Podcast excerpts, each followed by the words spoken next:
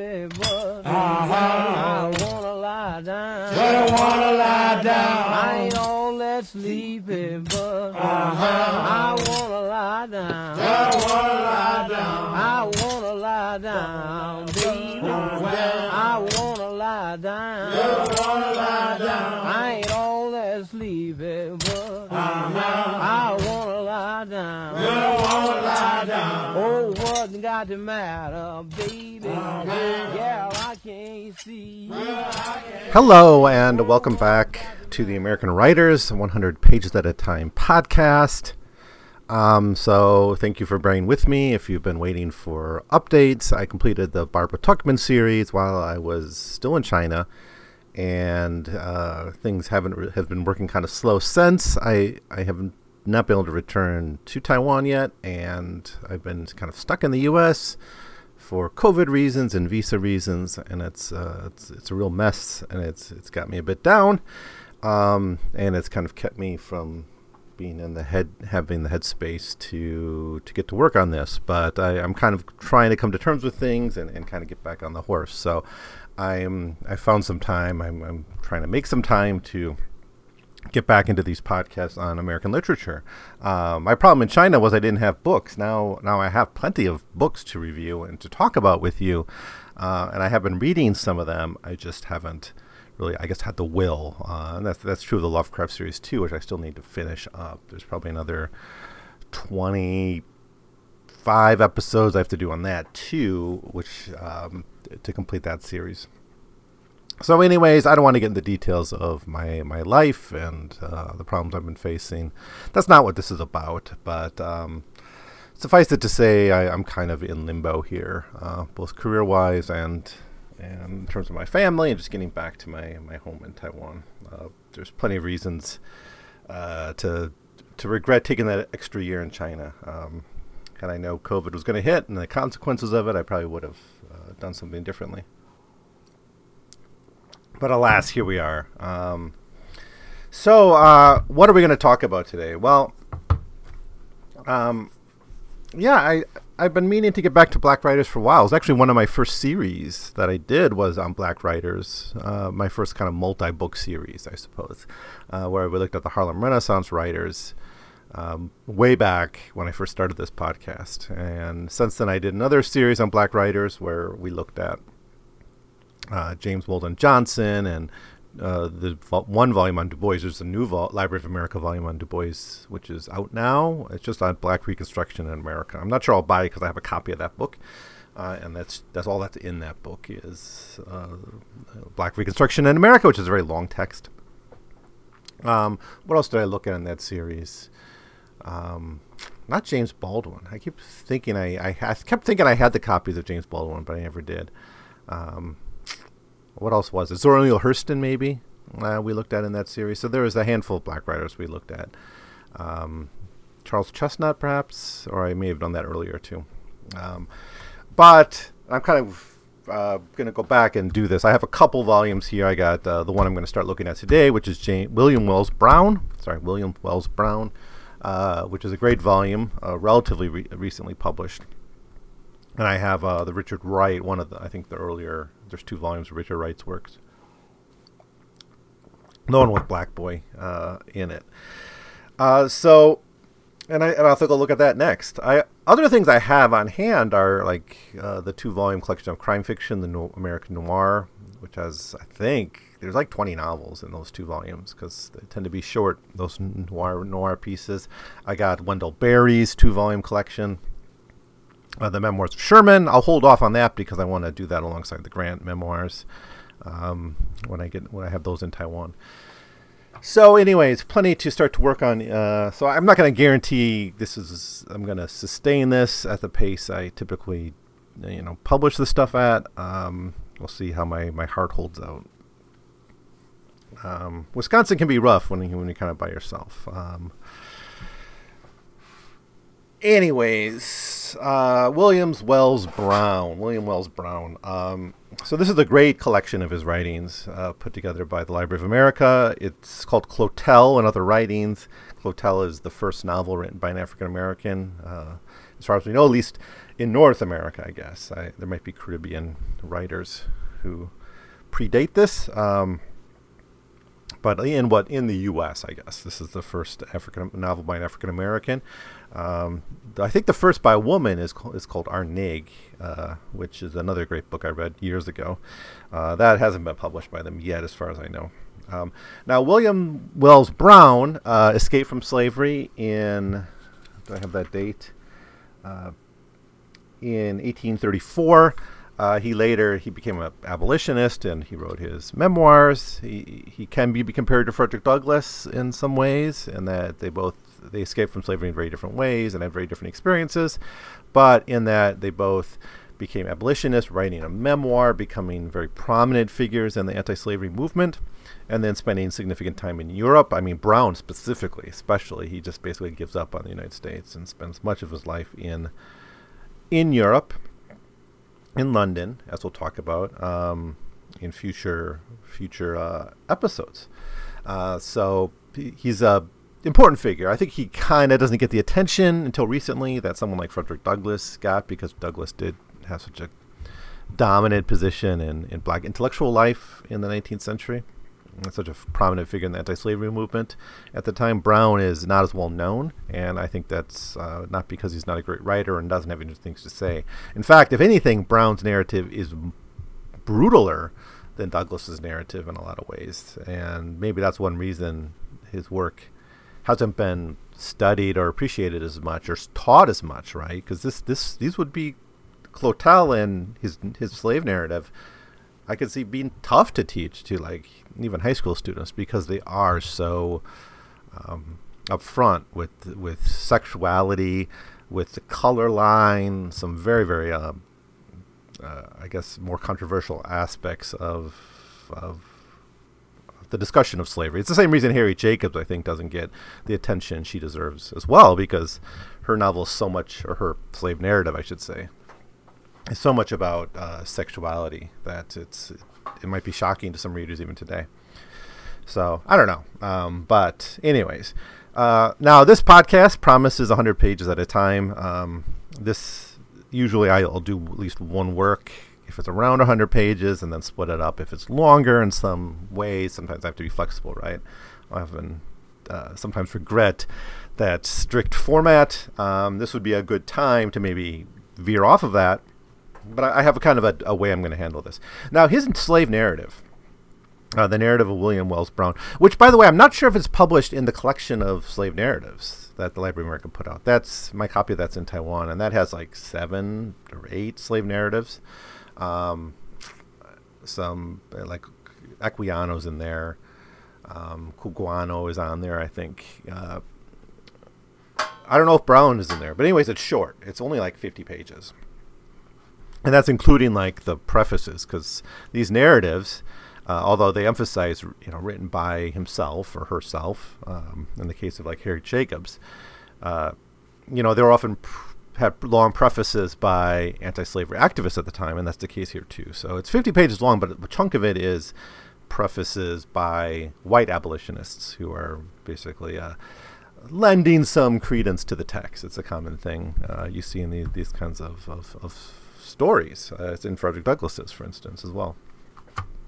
Uh, this case, it's by uh, J.C. Hathaway, who was the president of the Western New York Anti-Slavery Society um, which does provide a decent thematic summary of the of the book. Yeah, um, anyways, his narrative, uh, published in 1847. That's only about 50 pages. And then we have Clotel, which is about 150 pages. So I think I'm going to start ta- at the end of this episode. I'll talk a little bit about Clotel, um, and just get us started in that book. Maybe introduce some of the characters, and then next episode we'll, we'll I'll do my main review of Clotel. So that's how we'll do it. Do it today. Um, so William Wells Brown's narrative. It's called Narrative of William W. Brown, a Fugitive Slave. Uh, so it emphasizes him as a as a fugitive slave, and of course that's an aspect of his life that he carries on throughout his writing. For instance, uh, his book about Europe, his kind of second memoir, which talks about his life after escaping slavery, is called An American Fugitive in Europe. Right? He writes another book called The Escape or A Leap to Freedom. Uh, so Clotel is about slaves running away. So very much escape is on his mind, in a way that I, th- I think it's it's it's downplayed in Douglass's at least his first narrative, and and I think the re- I heard that the reason he did that was because he didn't want to say didn't want people to be privy to how he escaped because other people could use that means to escape. Right? He talks about it in later memoirs after slavery ended.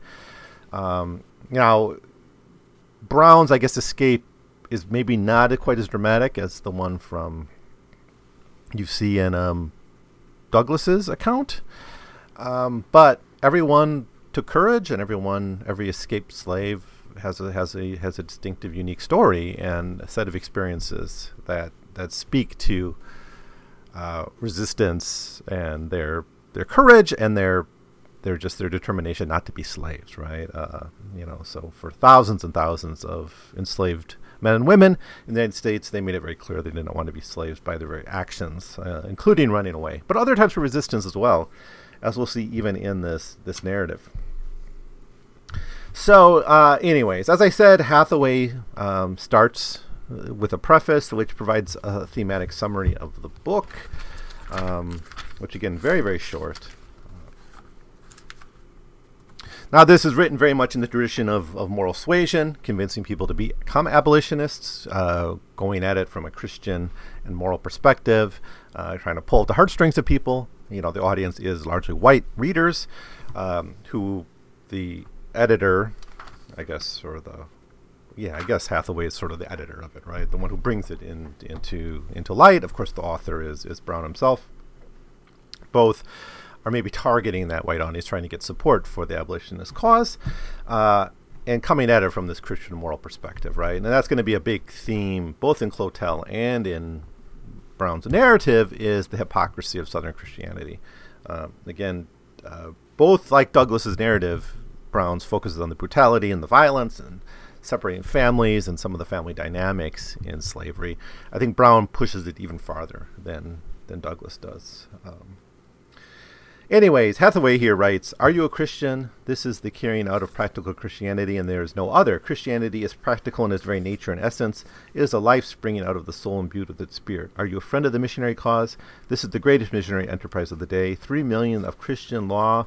Manufactured heathen are longing for the glad tidings of the gospel of freedom. Are you a friend of the Bible? Come then and help us to restore to these millions whose eyes have been bored out by slavery their sight, that they may see to read the Bible.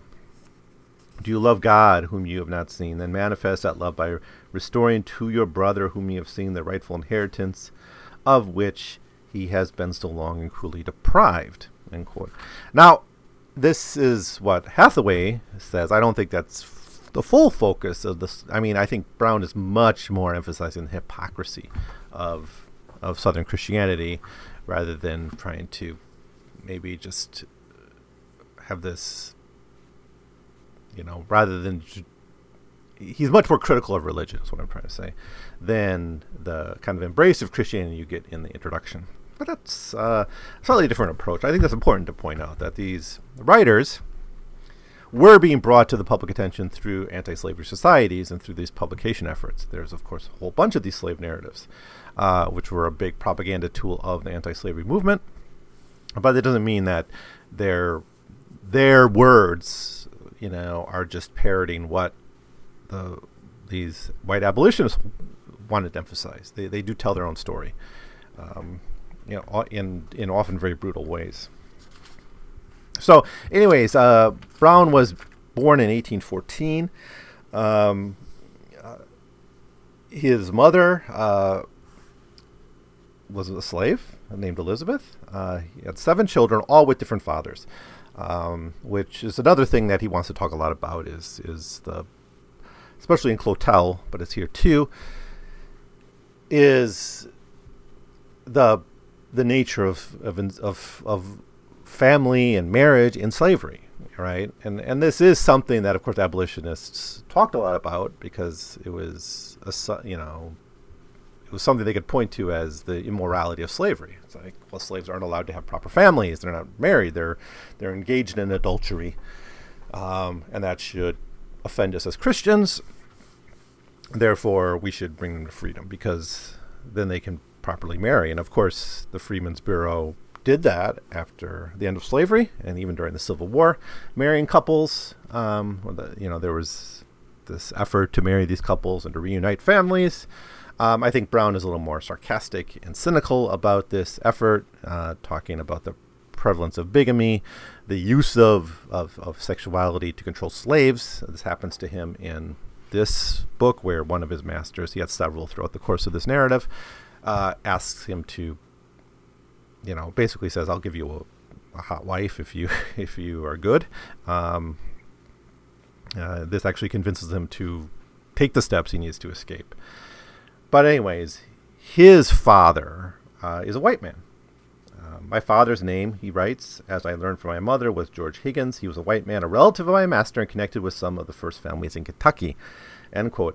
And Brown does not shy away from emphasizing uh, the relationship between uh, uh, rape and the powerful in Southern society. Clotel, uh, his novel, is a presumably Clotel, uh, Clotel's mother, anyways, is a stand-in for Sally Hemings, and Clotel is supposed to be Thomas Jefferson's daughter, uh, still enslaved. Uh, of course, the reality of what happened to Sally Hemings' children it's different than this. Uh, these aren't. He's imagining uh, an alternate history, if you will, where Sally Hemings was a woman named Currer, and she had these two daughters, light-skinned daughters, who had various experiences as slaves. Uh, and tried to get their freedom. Um, it's actually it's not just about her; it's actually about that whole family. So it's it's an interesting book. Um, but anyways, a lot here about sex and family. Um, all right. Uh, one of the earliest chapters, though, does deal with resistance, which I think is notable. Chapter two uh, is about the taming of this slave named Randall, and and, and that's that's another thing he emphasizes is the the overseer and the poor white uh, which he has very conflicted views on. On the one hand, they seem very cruel, obviously as racist as slave owners, as much invested in the slave system, but Brown sometimes paints them as victims, as ignorant, as people kept back by slavery, um, not to the, not in the same way, in the same degree as black people, but certainly to a degree, uh, also kept back. So uh, he has, if not sympathy, he has at least a little bit of I don't know. Is is it empathy? I'm not sure. He's he's got he he he tries to give them some some agency from time to time. I think that's something you see in Clotel. Um, but often the, the overseers are just very very cruel, uh, especially cruel and and violent. And and this is the case. So we got this slave named Randall who refuses to be whipped. Um, and the master kind of goes along with this just because he's he threatens to like kill whoever whips him, and you know you don't want the drama, I guess. So you you punish him in other ways besides vi- whipping him. But one um, overseer said he, he kind of had a pride in being a an N-word breaker, I guess. Um, and and the master's like, okay, yeah, but don't try to whip this guy Randall. But this guy Cook, his name is, insists on doing it. Um, and eventually he does break Randall. I mean, that's the point. So there is this resistance in Randall, right? This effort to to maintain your um, kind of your your manhood and your autonomy despite being a slave, and then you see it get crushed by just the violence and the tools of the slave owner. It's a very interesting contrast to the the Covey story in Douglass, where Douglass beats up an overseer, right? This is someone who threatens to do it, but is unable to finally do that. And why? It's it's because he's not able to whip him. He just rounds up a gang of thugs and and overpowers them with with numbers. That's how he ends up doing it. But that's a power that the slaveholder has. Always the power to inflict violence is always there. That's I think uh, Brown's point pretty clearly. Um, now a lot of he's in a border state, right? So um, like Missouri, and he, he wants to make the point because this was something people were saying at the time, and I think it was a meme among slaves too, because it's pretty clear in this in Clotel that these people don't want to be sold to the deep south. Um, but I think that's not. He's saying it's not, not fully because slavery was nicer there in the north, north, more northern states, the border states. Partially because it just separates you from your family a lot more. It's harder to reunite your family if you're sent down to New Orleans Um, and that's another thing he emphasizes too: is the breaking up of families and the internal slave trade and the indifference of masters to these family dynamics. All right, um, but anyways, but one feature of slavery in the border states and, and elsewhere throughout throughout you know in, many of the four million people who were enslaved had lives like this where they'd be rented out to workers. Douglass had the same experience, right? Um, where they'd be simply, you know, and you know, it happened during off seasons, you know, when you didn't need as many slaves on the plantation. They'd just be rented out, and the wages would go to the master, right? Uh, famously, the White House was built in part with slave labor, right? Um, so this is kind of Brown's experience for a number of years, and this allows him to experience many different masters of various levels of cruelty and indifference to him, but also he has many stories of these different enslaved men and women who passed through his life. Um, and he always, or as much as he can, he emphasizes the corrupted sexuality of the slave master. For instance, in this story, he writes, uh, There was also among the servants a girl whose master resided in the country. Her name was Patsy. Mr. Colburn tied her up one evening and whipped her until several of the boarders came out and begged him to dis- desist, desist. desist. The reason for the whipping was this she was engaged to be married to a man belonging to Major William Christie, who resided four or five miles north of the city. Mr. Colburn had forbidden her to see John Christie. The reason for this was said to be the regard with which he had for he, he himself had for Patsy. He went to meetings that evening, and John returned home with her. Mr. Colburn had intended to flog John if he came within the enclosure, but John knew too well the temper of his rival and kept at a safe distance, so he took vengeance on the poor girl. Um, so yeah, this sexual desire for uh, uh, black women is something that Brown emphasizes again and again in his stories, and it's basically the main theme of Clotel it's really a story about gender more than it is about, about slavery and about the color line, right? It's something I we talked a lot about in the Harlem Renaissance series I did because the color line was big there, but it's really big in this book, um, which I don't think is emphasized as much in like some of the other slave narratives I've read. This one maybe says more about it than any others. Um, kind of this this white male gaze towards the biracial women that slavery produced. Um, so, um, very early on in this book, I mean, it's I'm talking about page 17 of a 50-page book. So, um, but he expresses a desire to be free. Um, but his main reason he doesn't run away uh, is because of his family, right? And this is something we probably was a very common experience as people maybe had opportunities, desire to escape. Uh, there is a liquidity uh, in American slavery. You know, slaves are moved around. Uh, they're brought to different states. Uh, they're of course, that's the Dred Scott decision, right? As a slave was brought to Wisconsin, and then he said, "Well, once I got to Wisconsin, I'm free," right? Uh, and of course, we know how that case went. But they moved around a lot. They were rented out, as I said. Uh, to some degree, masters allowed families between plantations to maintain some kind of relations, so they'd move back and forth. Uh, there were interactions between plantations and free blacks in the neighborhood. So there's a liquidity there, even though it's a very rigid system legally and and all that. But um, there are chances to run away, and Moore didn't, probably for family reasons, right? In this case, it's his mother and and and, and siblings. He doesn't want to uh, lose touch with them, and it's finally when he loses touch with his mom uh, completely, when she's completely out of reach, that he that he finally uh, chooses to run away.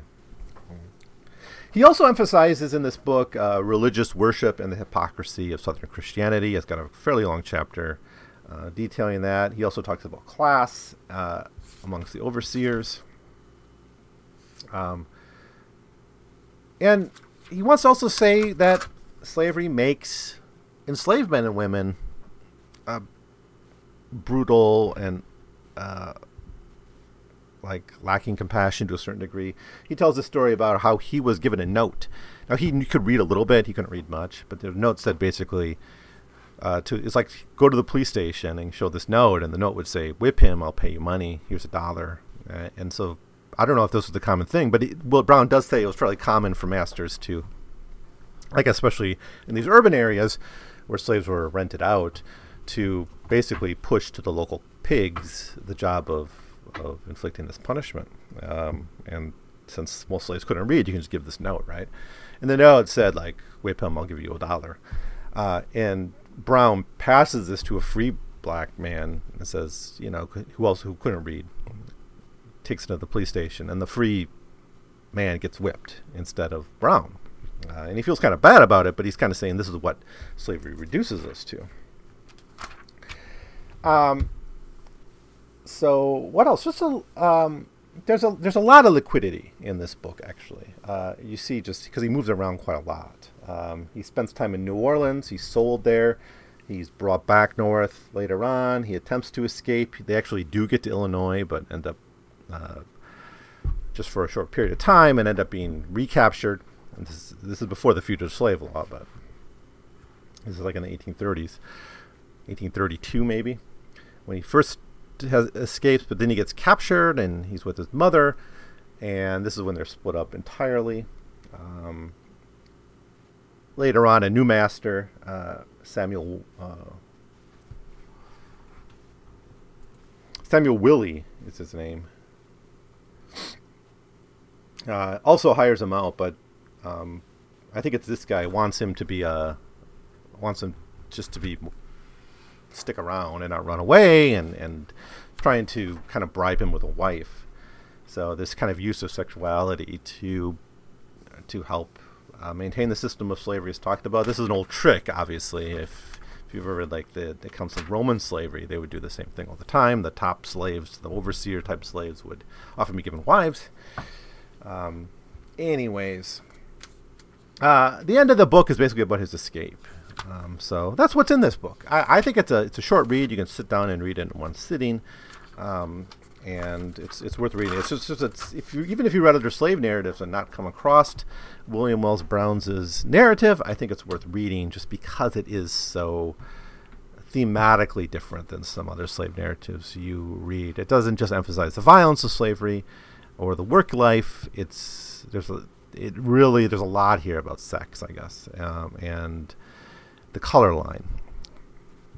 Not that that isn't part of the other slave narratives. I'm thinking of Douglass and that scene where is it his aunt being whipped, and there's you get that feeling that there's a, a like a sadist, sadistic sexual sadism going on in that that moment.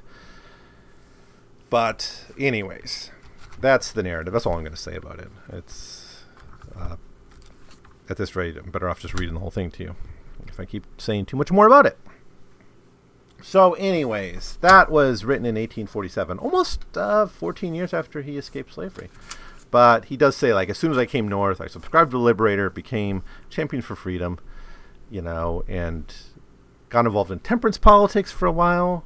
Uh, and then later on, eventually became involved directly in the anti-slavery movement. So there you have it, the narrative of William Wells Brown. So that's about 50 pages, and I'll talk about Clotel in the next episode, but I, I just want to, you know, introduce the book, I guess, a little bit. The whole name is Clotel or the President's Daughter, a narrative of slave life in the United States. And it opens with the Declaration of Independence. Now, of course, this is a little bit ironic because um, the novel is about an imagined daughter of Thomas Jefferson, um, named Clotel and Althesa. There's two of them, actually uh, and they got the mother Currer. So these are your three main characters, and they're all going to through a, a, a sale basically get have different lives. So Kerr will become a domestic servant um, on a farm or something, and eventually die of yellow fever.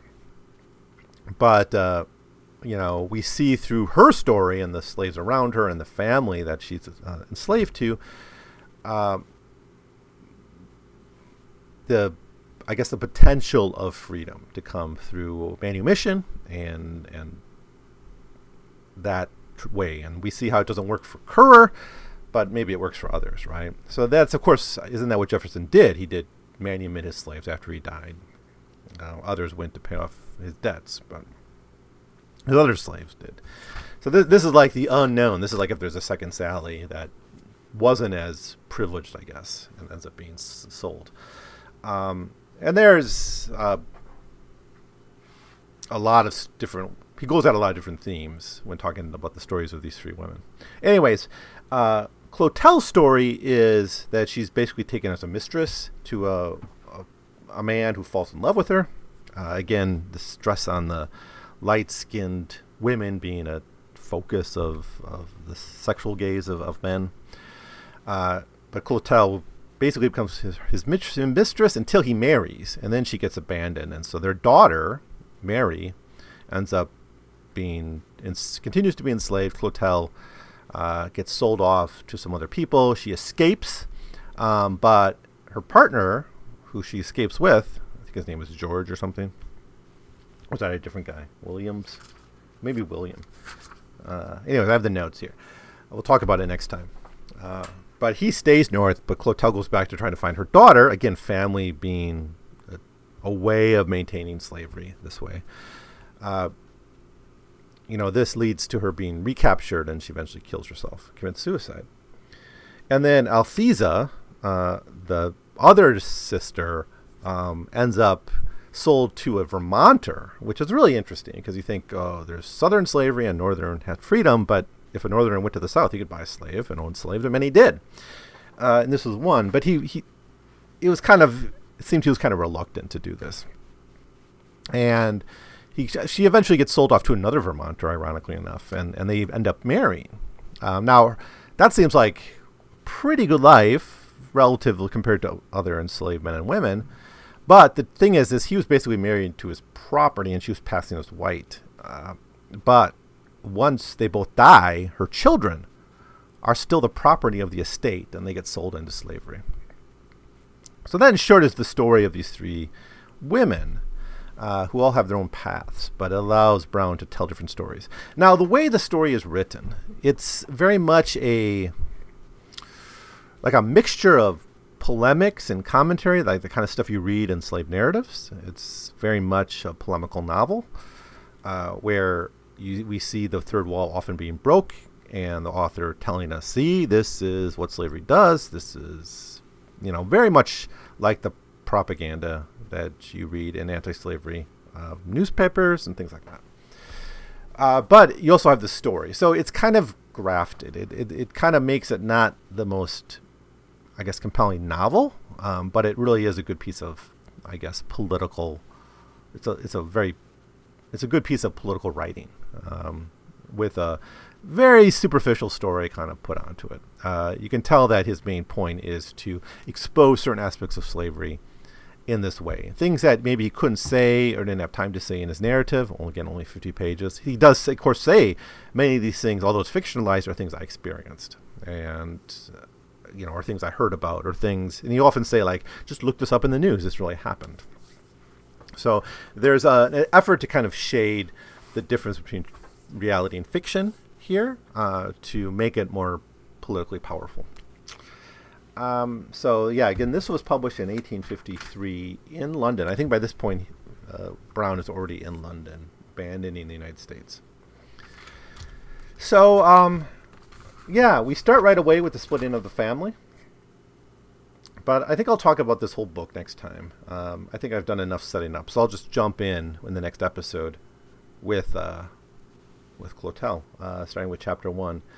Um, and t- talk about the whole story. Uh, maybe not go through chapter by chapter because there's a lot of short chapters, but definitely uh, introduce this book to you as best I can. So, anyways, uh, that's going to be all for my, I guess, introduction to this book on Williams Wells Brown. I'm thinking nine episodes, maybe. Maybe, yeah. Nah, I guess nine episodes to uh, to cover this. We have a lot of different stuff in this collection. A lot of it is his like, anti-slavery writings. We got stuff about his life in in Europe. We got uh, his part of this though, and it's called the Black Man: His Antecedents, His Genius, and His Achievements. Is like a biography. Uh, if you ever read like, I've been researching some state history, and like, and they published these like these three volumes of like in the one that I was looking at, Wisconsin biography, right, where you get like a page about all these notable people who no one cares about, right, like all these state senators or local business people or what, any kind of important person. But if you're a historian and you're going through sources and you come across someone, you're like, oh, who is that bloke? And you can go to these books and go to the index, find your person, and then get your one-page biography. They're very useful for historical research.